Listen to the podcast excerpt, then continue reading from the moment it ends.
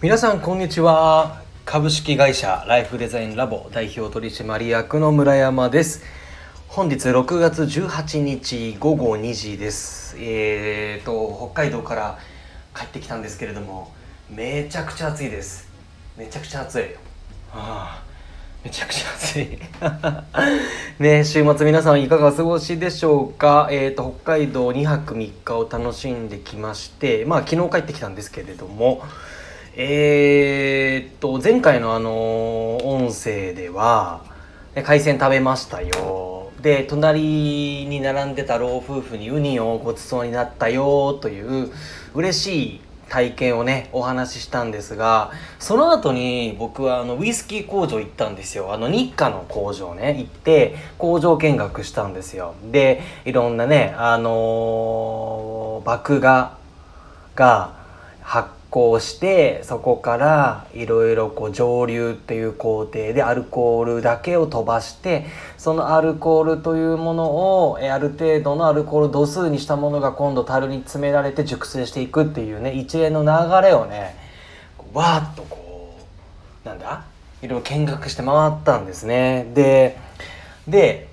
あのその前にはですねあの試飲もしたんですよいろんなそこの現日課工場でしか売ってないウイスキーを、えーと、ストレートでそのまま試飲できるんですけどまあそんなようなことをねやっててちょっとこうね昼間からねおさすごく気持ちいい状態だったんですね。で工場見学してる途中に何かご質問あったらどうぞということでガイドさんが言ってくれたんでちょっと僕も勇気出して質問したんですよ。で質問したのがですねあのー、その工場のね設備の上の方にあのお家とかあの会社の事務所とかいろんなところにあるんですけどあのね紙の白い紙のこうギザギザ雷型したものがなんか置いてるんだんですよ。でも僕それあんまり知らなくてあのシデっていうものあの厄除けとかそういったようなものによく神棚とか事務所の中もそうですけれどもそこにこう置かれてるのなんか見たことありません白い雷型のこうギザギザした形に折ってそれをこう飾るっていうね。で僕それなんか知らなくて。え これ何ですか?」って言ったら「あの死でですよ」ってあの薬用系は悪いものをね寄せ付けないためにっていうことで飾らせてもらってますという形でいやこれよくよく考えたらこれ分かるじゃんみたいな あのお家とかにもね飾ってる方は飾ってるし建物を建てる時なんかもねなんかやってますよねそういったことね。でなんか単に あの世間知らずの兄ちゃんみたいになっちゃっててちょっとこう恥ずかしい思いをしたっていうねまあそんなところだったんですがあの本当にすごく良かったです北海道の旅ね楽しかったですよ。でまあそんなこんなでこうねあの本題に入りたいなと思うんですが今日もですね長峰彩さんとの対談をしてますが今回の動画に至ってはえーと、長峰彩さんが発信しているあの男女のパートナーシップ、まあ、恋愛復縁というところにおいてそこのテーマで、えーと対談をしていきますんで是非最後まで聞いていただけると嬉しいです。で、内容としてはですね、えー、と、彼氏がいるのにかかわらず、他の男と、ましてや元彼と、えー、会うとか遊びに行く、その女性の心理とは何ぞやっていうね、そんなテーマでお話をしてますんで、是非この後の音声を耳に傾けてください。では、これからスタートします。どうぞ。こんにちは、長見奈代です。こんにちは、村山です。この番組では皆様からの相談に回答しながら、愛する女性のヒーローに変化、成長するための本質的なアドバイスをします。復縁、恋愛の具体的なノウハウやテクニックを知りたい人は、プロフィール欄の LINE から無料でプレゼントをしているので、登録して受け取ってください。個別の無料相談も遠慮なく LINE へ送ってくださいね。はい。では相談内容を読み上げます。はい。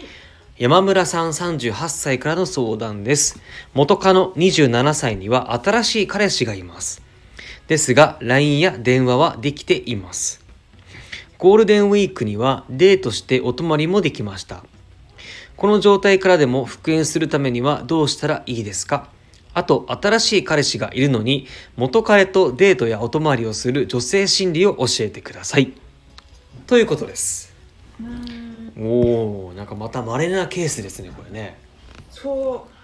いやでも結構なんか最近この手の相談が他にもいらっしゃったのでちょっとあの山村さんのセレクトさせていただいたっていう感じも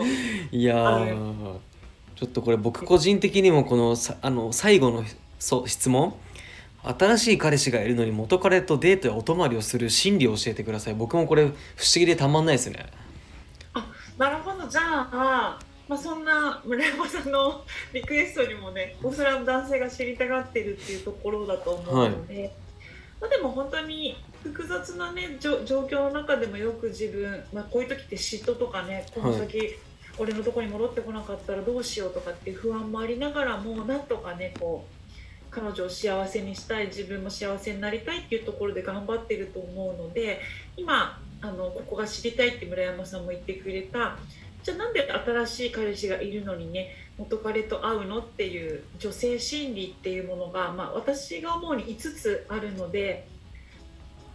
失礼いたしました。えそこのところをですね、えー軽く紹介してからじゃあ、あのーこのような状態からその復縁に持っていく時に絶対してはいけない新しい彼氏がいてデートもできているっていう時にやってはいけないタブーと、まあ、こういうことをしていくといいですよっていうところを紹介したいと思うんですけどまああの一応5つっていうことにしたんですけど新しい彼氏がいるのに元彼と会う女性心理ってもうちょっと整理すれば5つ以上あるのかなとも思ったんですけどまああの私のその相談の経験だったりいろんなあの調べてまとめによるとあのまず1つ目が彼女この元彼この女の人がナルシストな性格だっていうことですね。あのナルシストっていうのは自己と自己陶酔みたいな感じだから自分ってあのこうすごい自分大好きが行き過ぎた人みたいなあの、まあ、自分を愛するってことは大事だけどもそれ以上にその人を利用してでもこう自分をぐらいのなんかそういったナルシストな性格の人っていうのはやっぱ浮気しやすいというかあの二股とかそういうことをする傾向が強い、まあ、これはあの進化心理学ってことのあの男女の研究があるんですけどそれでも出てるものですね。あと2つ目がこれも進化心理学の研究でもあるんですけどまあ良心や誠実さに欠ける性格傾向の人。だから本当に、まあ、人としてのこのルールを守るとか優しくあるとかっていうそういったことが欠けてしまってる性格の人っていうのがやっぱりこの全然新しい彼氏がいるのに元彼と寝るとかも全然 OK とか浮気するっていう傾向になりやすいあとはこれも、えーそうなんですけどちょっと耳慣れないことかもしれないですけどパーソナリティ障害の傾向がある人ってことですねパーソナリティ障害ってあのまあせあの人格障害とかっていうふうに言われてるんですけど、まあ、よく結構多いのがボーダーな人とかあの言われてっていうのは聞いたことがあるかなって感じなんですけど、まあ、要はその心が不安定な人ですね。あのなんだ俗にメンヘラみたいに言うこともあるかもしれないんですけどそういう人はあのこういろんな男の人とっていう傾向があります。あとは単純に私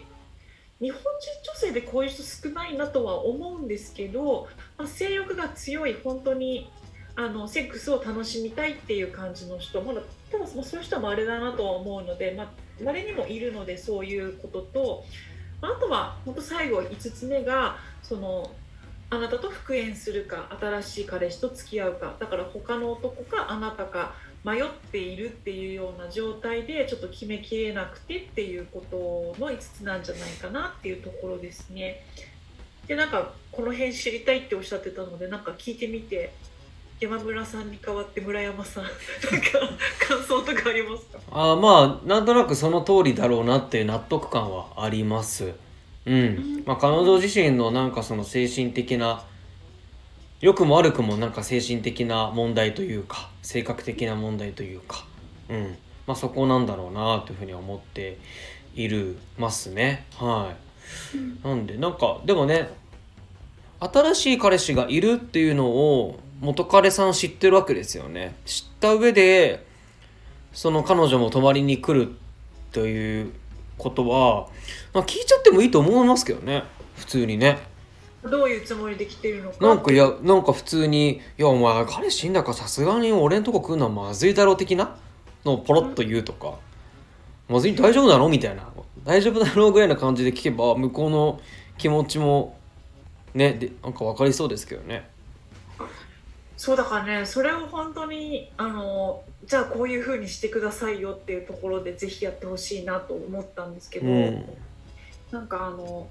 どうしてもこういうそのやっぱ復縁したいとか自分他の男と自分とって天秤にかけられてる時にどうしてもやっぱ自分のものにしたいっていうのはね誰でも働くからなんかあのこう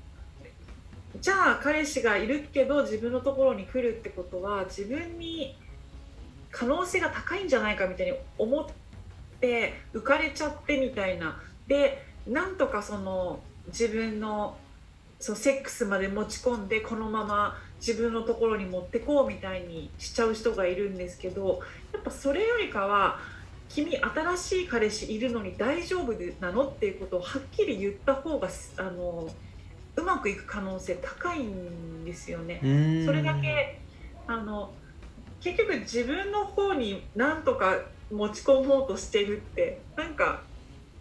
誠実じゃないというか、うん、まあなんていうのかな成功法ではないと言ったらあれですけど。まあ、分かんない。宮本武蔵もねなんか時間に遅れてきて後ろから殴りかかって勝ったみたいなのもあるから、まあ、そういう奇襲攻撃っていうのもあるかもしれないけどでもあのうまくいってるケースだとやっぱりそれ言った方がいいっていうかでじゃあもうそれを順番追って説明していくとやっぱりあの完全に新しい彼氏と別れていない状態でセックスとかセックスを匂わせるような行為はタブーっていうのあるんですね。うん、やっぱりあの所詮やりもくなのねとかあの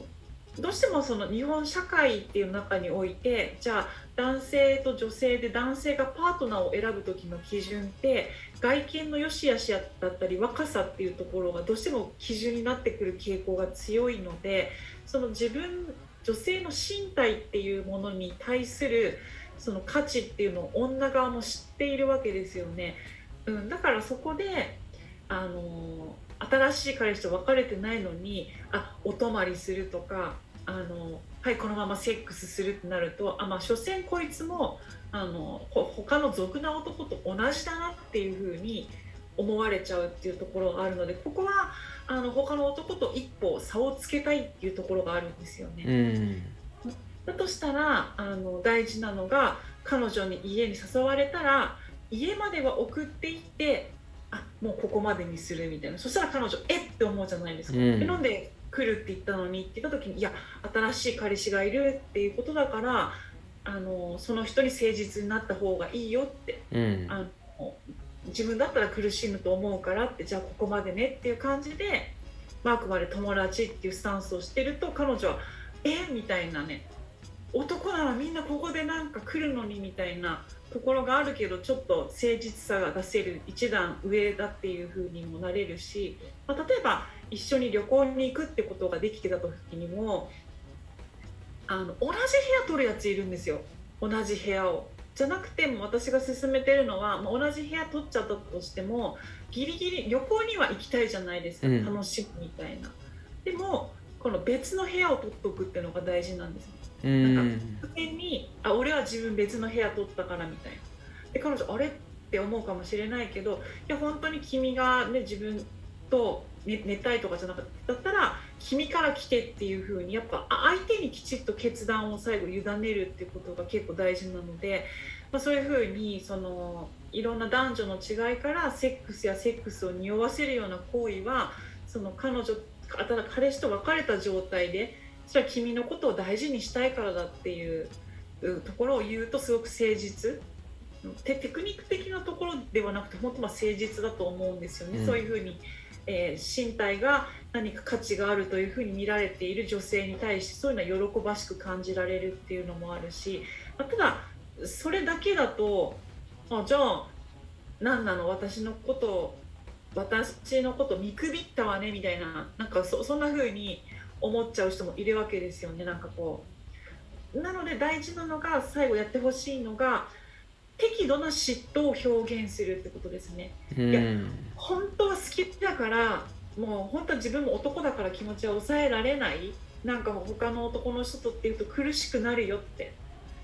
でもあのやっぱり君のことが大切だから引いておくよっていうとあ